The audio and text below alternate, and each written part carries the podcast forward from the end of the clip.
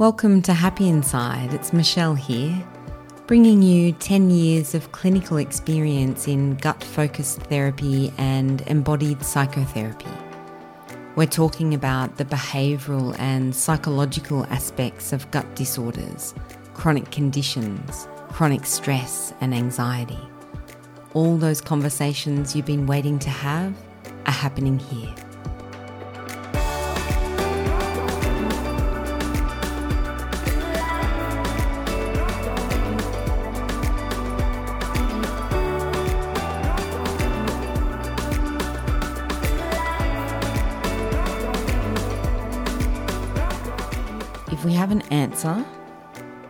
Then we have a solution.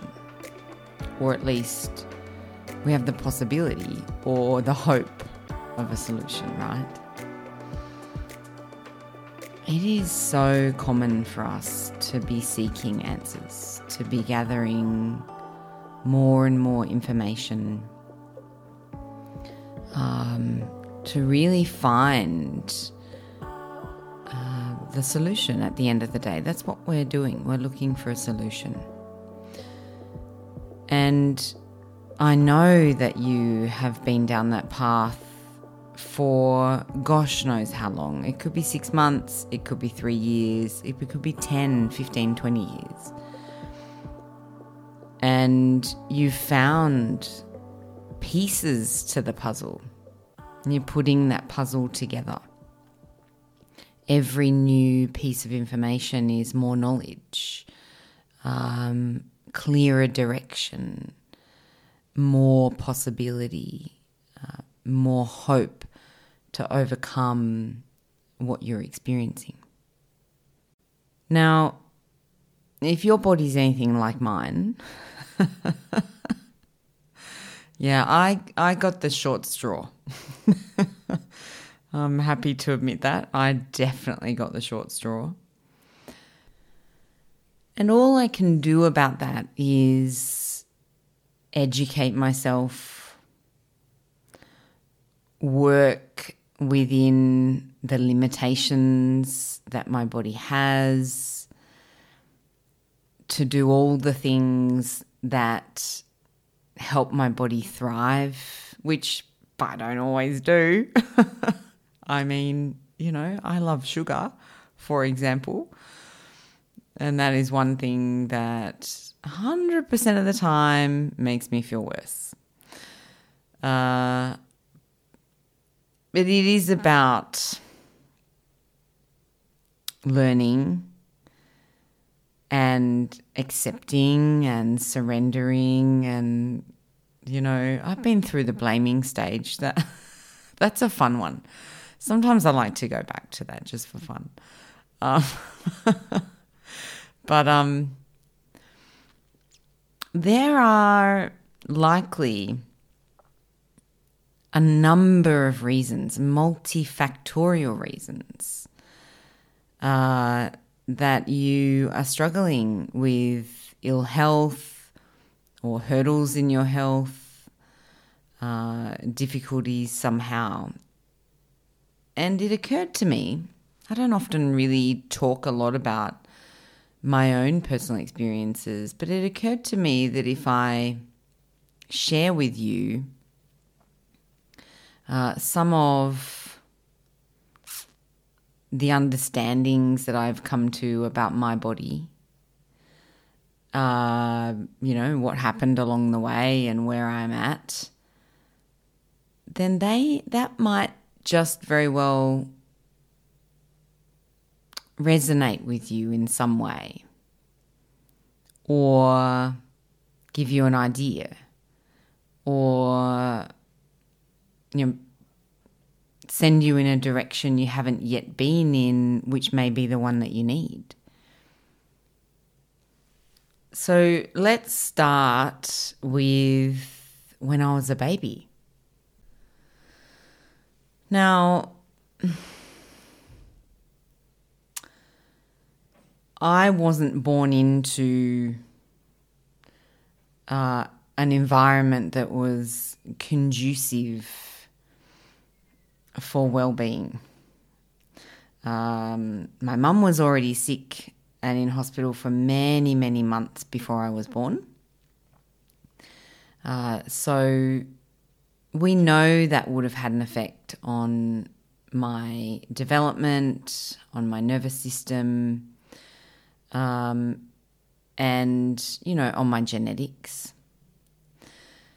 And if we look back through my mum's genetics, you know, to my grandma, for example, I mean, this woman unfortunately had a multitude of illnesses um, that ran through that side of the family. So there's some genetic predisposition. Uh, there is definitely environmental uh, factors. So in the womb, also in my um, in my upbringing, I experienced, uh, we can say, a lot of stress in my nervous system uh, when I was developing, when I was growing up. So, what I know is that I have uh, what can be called, or what is called, like a trauma wired brain. Uh, when people experience all different types of trauma, they can be big traumas, little traumas, relational traumas, then the brain gets wired differently, the nervous system gets wired differently to somebody who uh, has a complete sense of safety. And the word wiring is important because it does get wired that way. It develops that way. You see the world in a particular way based on that wiring. You react and respond to the world or people or circumstances in particular ways based on that wiring. So here was my nervous system, you know, throughout my childhood. Now, as I kind of got into, well, actually, when I look at photos of myself as a kid, I was always puffy. Puffiness is one of the symptoms that I've experienced across the course of my life. Um, and the more unwell I am, then the more puffy I get. um, and I was very puffy as a kid. When I say puffy, like my eyelids and my face and my little fingers, and I was puffy. So there was already some difficulties happening back then. And what I know about that now, 40 years later, is that I have some mutations in my liver detoxification pathways. So my body doesn't detoxify um, from those toxins. Knowing that now, I can look back and, and see, ah, oh, see, this is why I was very sensitive to medications as a child.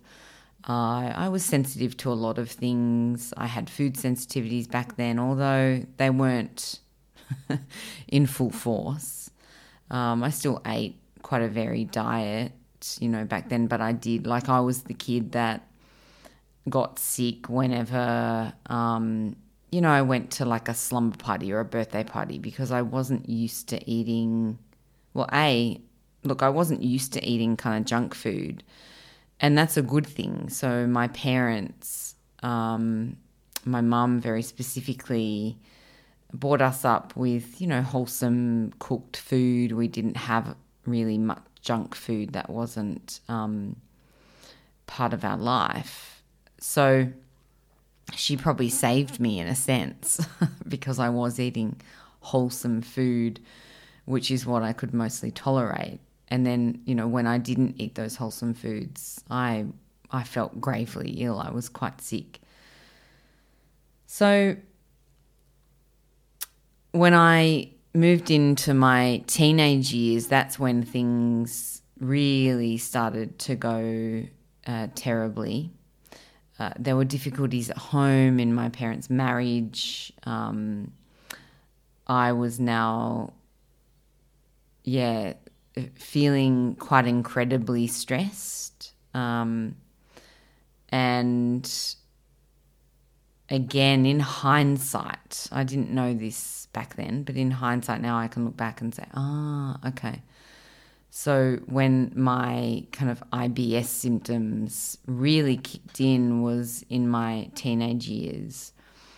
And in those teenage years was when there was a lot of psychological and emotional distress in my life that wasn't being attended to. Um, and so, you know, my nervous system was really stressed. It affected my gut.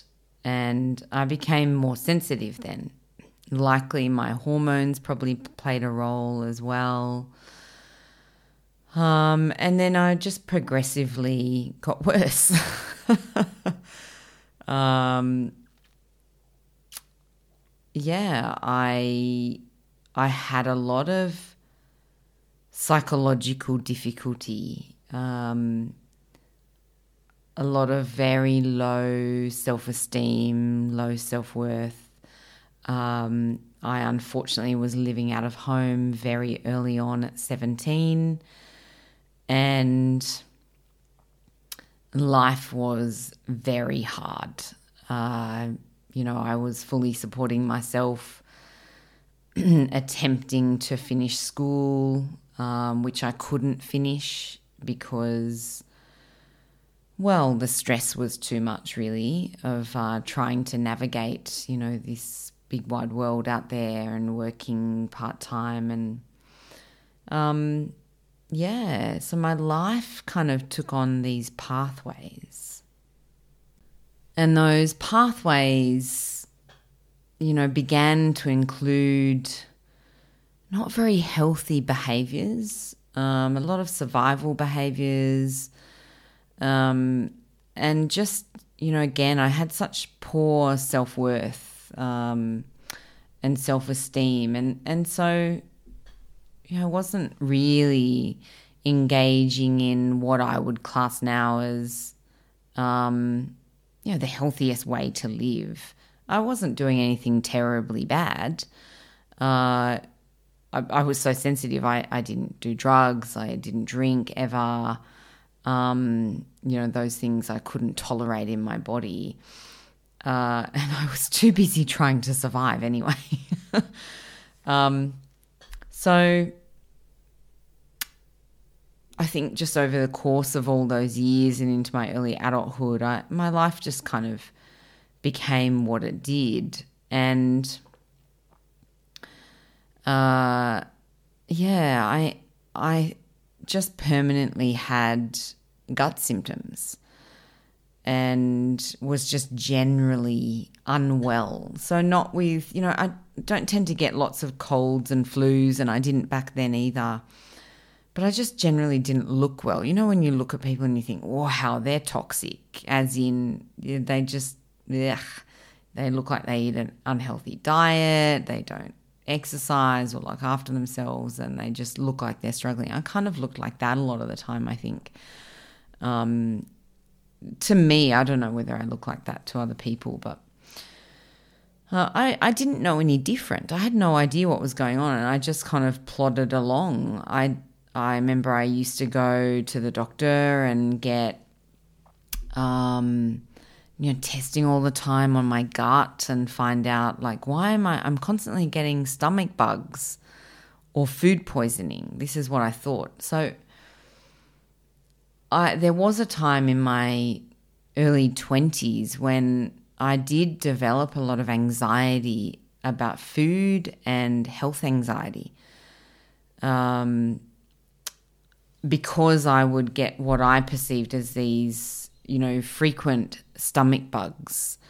I didn't know that it was just, you know, the IBS and the toxic load in my body that every now and then just got so high that it kind of tipped me over and, and I, you know, I'd get acutely unwell for a period of a week or something. And I attributed that back to food. I was like, oh, I got food poisoning from, you know, what I ate yesterday and therefore I'm it must have been the broccoli and I didn't wash it properly and um, and so now I have to be hyper vigilant and and you know wash all my vegetables and not bring germs home and or it was that restaurant I ate and it was the veal that I ate for dinner. And so therefore I stopped eating veal for the rest of my life. uh, I had no idea, no idea. Uh, I, I just, you know, I was looking for answers, right? So that I didn't you have a repeat of that problem or that illness. And I was very anxious by now. So in my early 20s, very anxious generally, very health anxious. Uh, yeah, and I had a really tough time and it took a lot of my attention. uh, but I, I didn't really adapt my diet back then. I didn't think that it was dietary. I hadn't twigged. I mean, this is 20, nearly 25 years ago. Uh, all this dietary information wasn't about. So I hadn't twigged, you know, that, oh, there's, you know, my favorite food was bakery food. Um, FYI, I am wildly gluten intolerant. I have the, the, the gene for celiac disease but fortunately not celiac disease. And um, yeah, and here I was, you know, every day eating something from the bakery uh, and just getting sicker and sicker. So, uh, you know, I had no idea back then. Um, I was blaming it on bugs and viruses and things. Um, yeah, and it wasn't until I don't know. Look, I was also experiencing uh, pretty hefty, you know, with the anxiety, pretty hefty depression as well. When I look back, I can see that I had all the brain fog and the inflammation, the neuroinflammation, the gut dysbiosis. It was all happening back then, um, at least 25 years ago, uh, actually longer than that. Uh, so I was just doing the best I could. I had no idea. Just, you know, popping headache tablets all the time and, yeah, but still eating the same diet. Uh, then I think somewhere in my kind of late 20s, uh, I eventually started to see some functional doctors and, you know, I went to the RPA allergy clinic here in Sydney uh, which is very well known for the elimination diet, you know, chemical sensitivities. And I did that diet three different times over the course of, I don't know, maybe five years or more. Of course, every time I did it, I got worse because uh, every time I did it, my sensitivities were so high and I became more sensitive which meant that more foods were cut out of my diet that I couldn't introduce back in without the risk of being more sensitive. Um, so that got me into a bit of a pickle. and I think we know now definitely affected my microbiome more uh, because I wasn't getting the variety that I needed to keep me healthy. Yeah, but look, I went down these paths and had lots of different testing and lots of misdirection, and yeah, ended up. It's unfortunate to say, but I didn't ever get better during all those years. And again, with hindsight, I can tell you why. I didn't know back then, and the practitioners didn't know back then. I think the knowledge wasn't there uh, about uh, my biochemistry and my genetics. Um, unfortunately, I have a lot of mutations in my methylation pathways, which means that yeah, a lot of my biochemical pathways don't work effectively.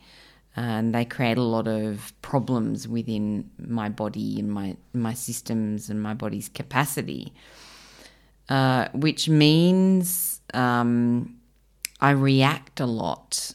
Uh, so if you don't have this information and you try and supplement me, for example, as in give me supplements, even something as basic as B12, it makes me incredibly sick, incredibly unwell. Um, and uh, back then, you know, in my late 20s and in my 30s, I was seeing a lot of practitioners that didn't have that knowledge. And so there was a lot of different interventions that were happening that I couldn't tolerate that just continued to make me unwell um, and a lot of steps backwards. I'm just trying to remember as I'm talking, you know, was there ever a point that I did feel better?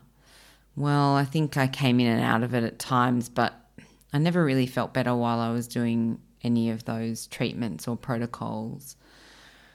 Uh, you know, it wasn't until maybe five years ago that I had my genetics tested.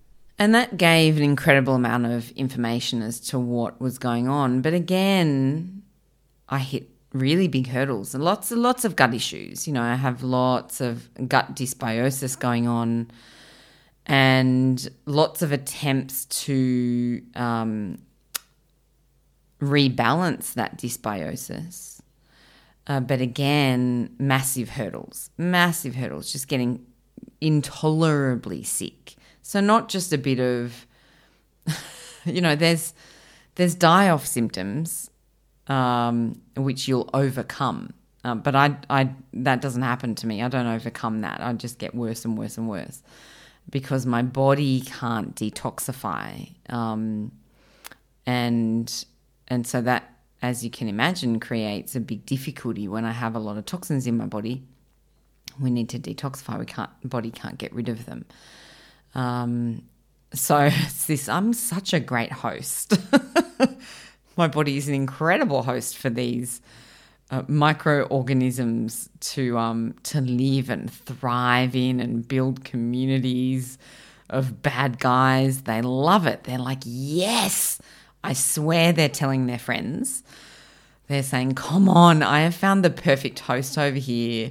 This one doesn't know how to get rid of us. This one's not clever. So they all just move in, take up residence. Like they have been building. Oh, they started off building houses, then unit blocks. They've built suburbs and towns within me. They're smart, these little guys. Um, and uh, yeah, so, you know, I have like some extra friends that are here. well, they might not be friends, but, you know, they're here anyway. Now, you can imagine that I'm still finding myself in that place of wanting answers. I'm seeking answers to what's going on and why why aren't I overcoming this and why am I just getting sicker and what's happening? And I was so fortunate to work with some practitioners who are colleagues of mine, Bella Lindemann and her team. You can find them at bellalindemann.com. And these guys, massive shout out to them, huge. I mean, they are incredible practitioners. They looked at my history very objectively and we're able to establish we think there is something else going on here other than what you already know. And off I went for mold testing. Well, before you know it, I've now got mold illness, um, chronic inflammatory response syndrome. And this mold illness explains a lot about uh, why I'm not successful in the other gut protocols. And uh, this particular mold, anyway, um, its fancy little job very cleverly while it's living in my body and multiplying is to shut down my detoxification pathways. How clever is that? You have to admit, as an organism, that is so clever. Like it's it's figured out a way that it can maintain its environment. So I've got a bit of a double whammy. I've got this like incredible um, load of mold in my system uh, that is making me sick. Um, and then I have the genetic predisposition where my detoxification pathways don't work. And then the mold also goes, well, I'm going to double make them not work. uh, so, you know, again arises the hurdle. Um, now, I wanted to give you this information because, oh, also just about the mold. About 15 years ago, I lived in uh, an environment. Actually, I'll tell you this story, it's fascinating. So, I live in Sydney. I lived in Sydney back then, in the inner west of Sydney, in a suburb called Stanmore. Now, anyone from Sydney knows the inner west Stanmore, Newtown, Camperdown, Marrickville, in particular, these, ty- these suburbs, are well known for something called rising damp. Um, it is essentially there's so much water. I think I think the suburbs must be I don't know, but they're, they're built. It's built on top of anyway a wet area. Um, there's a lot of moisture in the ground, and these houses are very old. They're often double brick, etc. But rising damp is when the moisture comes, you know, from the ground up through the foundations of the house into the walls, and you end up with uh, constant dampness in the house, which gives rise, of course, to mold. I lived in a house. Uh, it was like um, it was like a huge house on a corner block, and the house had been it was a two story and had been separated into four apartments. And I was on the bottom floor, and I was I was living there for maybe a year, and I was really sick. Now I should say I didn't put this two and two together. It was actually through the work of Bella and her team that they said, hey, you know, we have had a really good look at your history and we suspect there could be mold illness. Have you been exposed to mold? And I said, ah, oh, yeah, I was really badly. And I told them the story I'm about to tell you. And only through telling that story did I make the connection and went, oh my God, that's when I was the sickest in my life. And I got the most sick even after that, in the year after that. I never made that correlation before. And very disappointingly, none of the functional doctors or practitioners that I'd been to up until my colleagues uh, had even contemplated this um, as a possibility. So I was living in this house and I was pretty sick at the time. I remember I had the worst gut symptoms. I was so inflamed and just sinus, constant sinus kind of. I don't know if I had infections, but it was, yeah, you could see the constant puffiness in my sinus and in my eyes, constant sinus headaches, constant just general headaches, um, but just really ugh, just yeah, toxically sick I was, and uh, I all my stuff started to go moldy. Like the bed frame started to go moldy. It was wooden. I had a futon mattress, and I can only begin to imagine the amount of mold that must have been living in that because they're so dense. Um, yeah, that like I had clothing, like leather jackets that were going moldy. It was just things in my whole apartment were moldy. And I ended up um, getting in, like through the real estate, I contacted them and, and we got in um, a person to have a look at, you know, the house and to assess the situation, you know, for dampness and mold. And wow, this is what happened. So I was on the bottom floor. Um, I had floorboards, and I remember the floorboards had some gaps in them, you know, in places, and sometimes you could feel the draft that was coming from the earth below. And you could smell the moldy air in that draft or through those floorboards. If you, you know, I think you could smell it in my apartment, but if you put your nose to the floorboards, you could smell it. And there was a little manhole in my floorboards. And so the guy came in and he, um, he kind of lay down on the floor, took the manhole off, laid down on the floor, had a torch, dropped his upper body into the manhole, and was looking around under there. He came back out and he looked at me. He goes, Oh dear. And I was like, What? And he said, You have rolling hills of mold under there. And I was like, What is this guy talking about? He gave me the torch and he said, go and have a look. I did the same thing as him. I lay down, I stuck my head in there, I looked around with the torch, and so underneath there was a it was a space of about maybe a meter, meter and a half between my floorboards and just the bare earth, right? So just rubble, what they kind of built onto.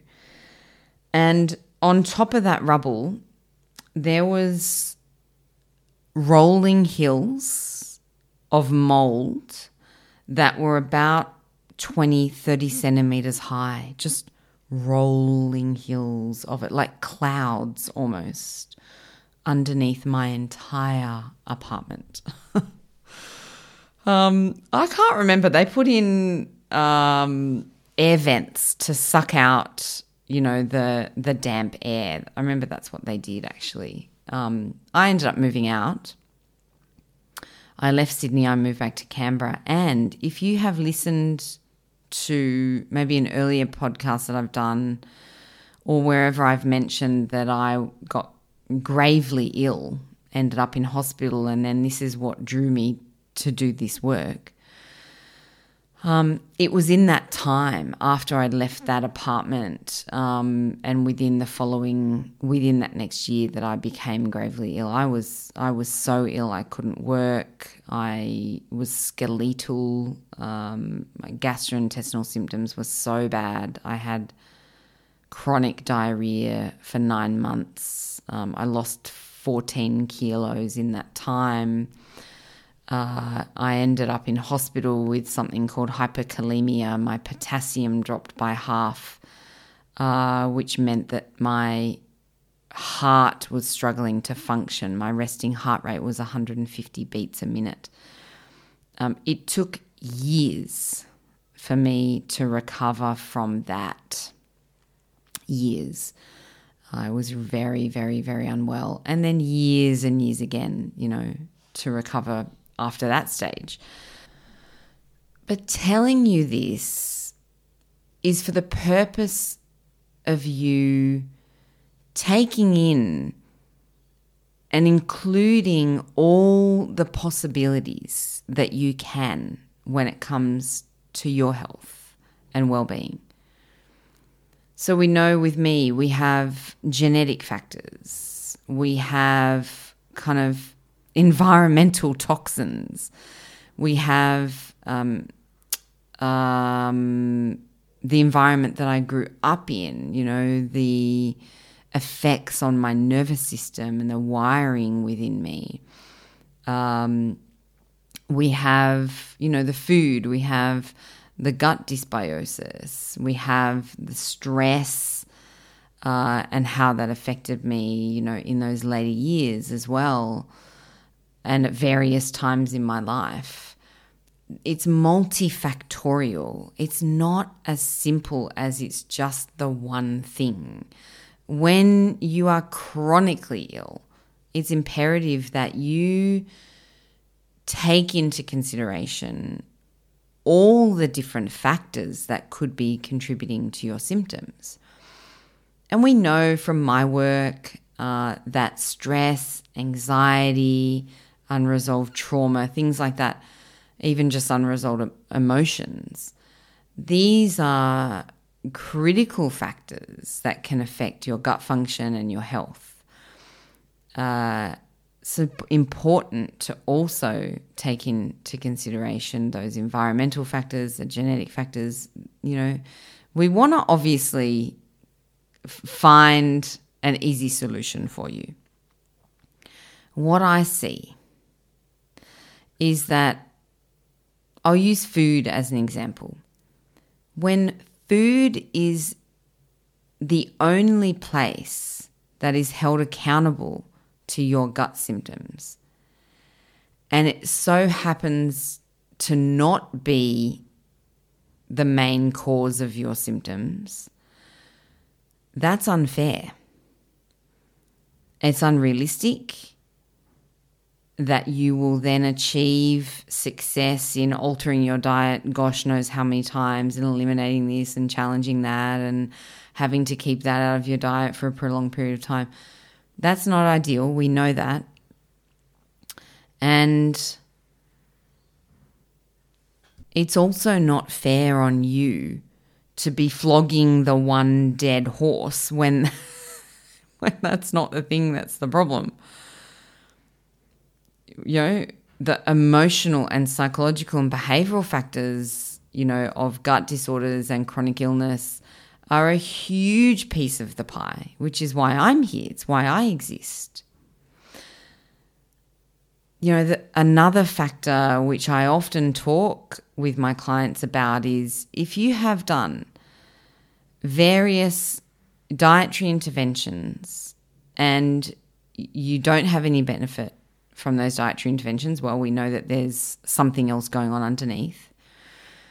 And one of those factors, very simply, can be chronic levels of stress and anxiety because we know that it activates your sympathetic nervous system and stress chemicals in your body, and they on their own have a direct impact on your microbiome if you do the low FODMAP diet, if you take you know those foods out of your diet, you reintroduce them, you discover that there are a number of groups of foods that you find hard to tolerate, and therefore you leave those out of your diet.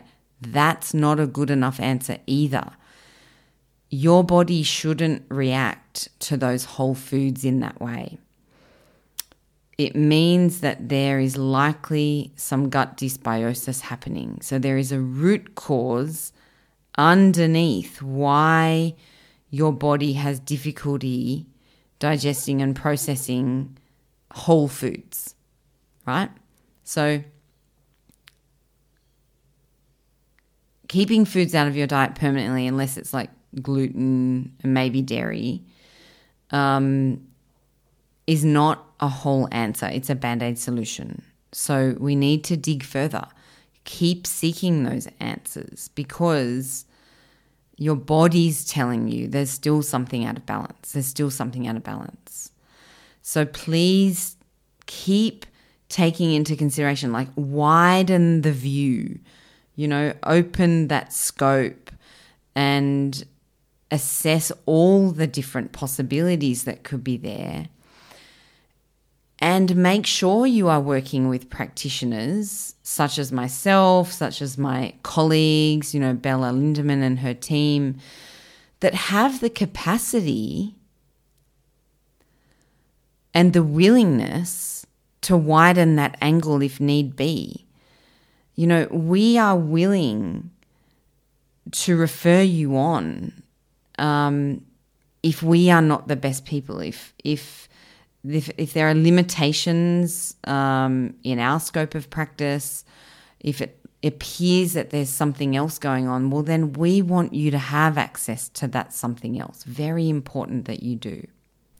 So please keep seeking if you need to and do it objectively. Do it from a place of curiosity and empowerment not from a place of fear and clutching and grasping and over gathering information. You know, work with somebody who can really help you objectively make uh, assessments about what might be happening for you and I guess, you know, dietary difficulties are the biggest one. Um, I want to make it really simple for you. If if you are having continued symptoms, um, you know, even after trying dietary interventions, well, please know that there are other factors at play for you to investigate. It might be here with me. If you have stress and anxiety, unresolved things in your life, a history of trauma, then it is likely that this is a contributing factor. And those things can definitely affect your microbiome. So, it's, you know, it's also a possibility that uh, you go down the path of functional gut testing and interventions. Um, yeah, because we want you to feel better. At the end of the day, things are out of balance and we want to put them back in balance. I care about you. Even if I don't know you, I care about you. I want you to feel better. Uh, and I want to give you as much information and knowledge and resources as I can in the event that it's just one little piece of information that's you know the critical piece of the puzzle for you or that sends you in that direction that you hadn't thought of before or that nobody had given you access to before this is just about knowledge and sharing that knowledge and for you to utilize that knowledge in whichever way benefits you I'm still here. And I've got a question for you. What is it that you liked about this episode? Or what really resonated with you? And how are you left feeling after listening? I want so much to hear about your experience, to hear you, to know what's important to you. So, before you go, please let me know. Share that with me in the reviews because I read every single one of them. And if you want to connect with me, look, the easiest place to go is my website, happyinside.com.au, where you'll find links for everything, including the booking link for one on one consultations. I hope to meet or connect with you or hear from you in some way soon.